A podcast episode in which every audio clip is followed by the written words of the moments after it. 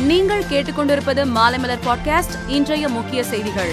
சென்னையில் மழைநீர் வடிகால் இல்லாத பகுதிகளில் மழைநீர் கட்டமைப்பை ஏற்படுத்தவும் கால்வாய் இணைப்பு பகுதி இல்லாத பகுதிகளில் இணைப்பை ஏற்படுத்தி வரும் காலங்களில் மழைநீர் தேங்காத அளவுக்கு கட்டமைப்பை உருவாக்கவும் மாநகராட்சி அதிகாரிகளுக்கு முதலமைச்சர் மு ஸ்டாலின் உத்தரவிட்டிருந்தார். இதன்படி முதல் கட்டமாக திருவிக்கா நகர் மண்டலம் புளியந்தோப்பு பகுதியில் புவியியல் மேற்பரப்புக்கு ஏற்ப புதிய மழைநீர் வடிகால் ரூபாய் ஏழு கோடியில் அமைக்கும் பணி நடைபெற்று வந்தது.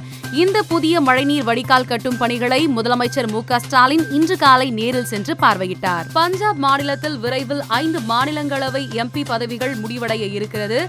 ஆம் ஆத்மி சார்பில் மாநிலங்களவை உறுப்பினராக முன்னாள் கிரிக்கெட் வீரர் ஹர்பஜன் சிங் தேர்வாக உள்ளதாக தகவல் வெளியாகியுள்ளது. தென்கொரியாவின் புதிய அதிபராக முன்னாள் உயர்மட்ட வழக்கறிஞரான யூன் தேர்ந்தெடுக்கப்பட்டுள்ளார். இதையடுத்து யூன் தொடர்பு கொண்ட பிரதமர் மோடி வாழ்த்து தெரிவித்தார். பாதுகாப்பு துறைக்கு நிதியை குறைப்பது முப்படைகளின் செயல்பாட்டு தயார் நிலையை சமரசம் செய்வதில் போய் முடியும்.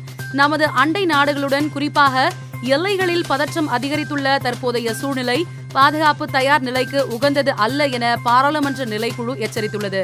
விமான எரிபொருட்களின் விலை வரலாறு காணாத அளவுக்கு உயர்ந்துள்ளதால் விமான டிக்கெட் கட்டணங்கள் உயர்கிறது. விமான நிறுவனங்கள் விரைவில் கட்டண விவரங்களை வெளியிட உள்ளன. பொருளாதார சிக்கலில் தவிக்கும் இலங்கைக்கு ஏழாயிரத்து ஐநூறு கோடி ரூபாய் கடனுதவி வழங்க இந்தியா முன்வந்துள்ளது. இதற்கான புரிந்துணர்வு ஒப்பந்தம் இரு நாடுகளுக்கும் இடையில் இன்று கையெழுத்தானது. அமெரிக்க பாராளுமன்றத்தில் ரஷ்ய அதிபர் புட்டின் போர் குற்றவாளி என்று தீர்மானம் நிறைவேற்றப்பட்டது.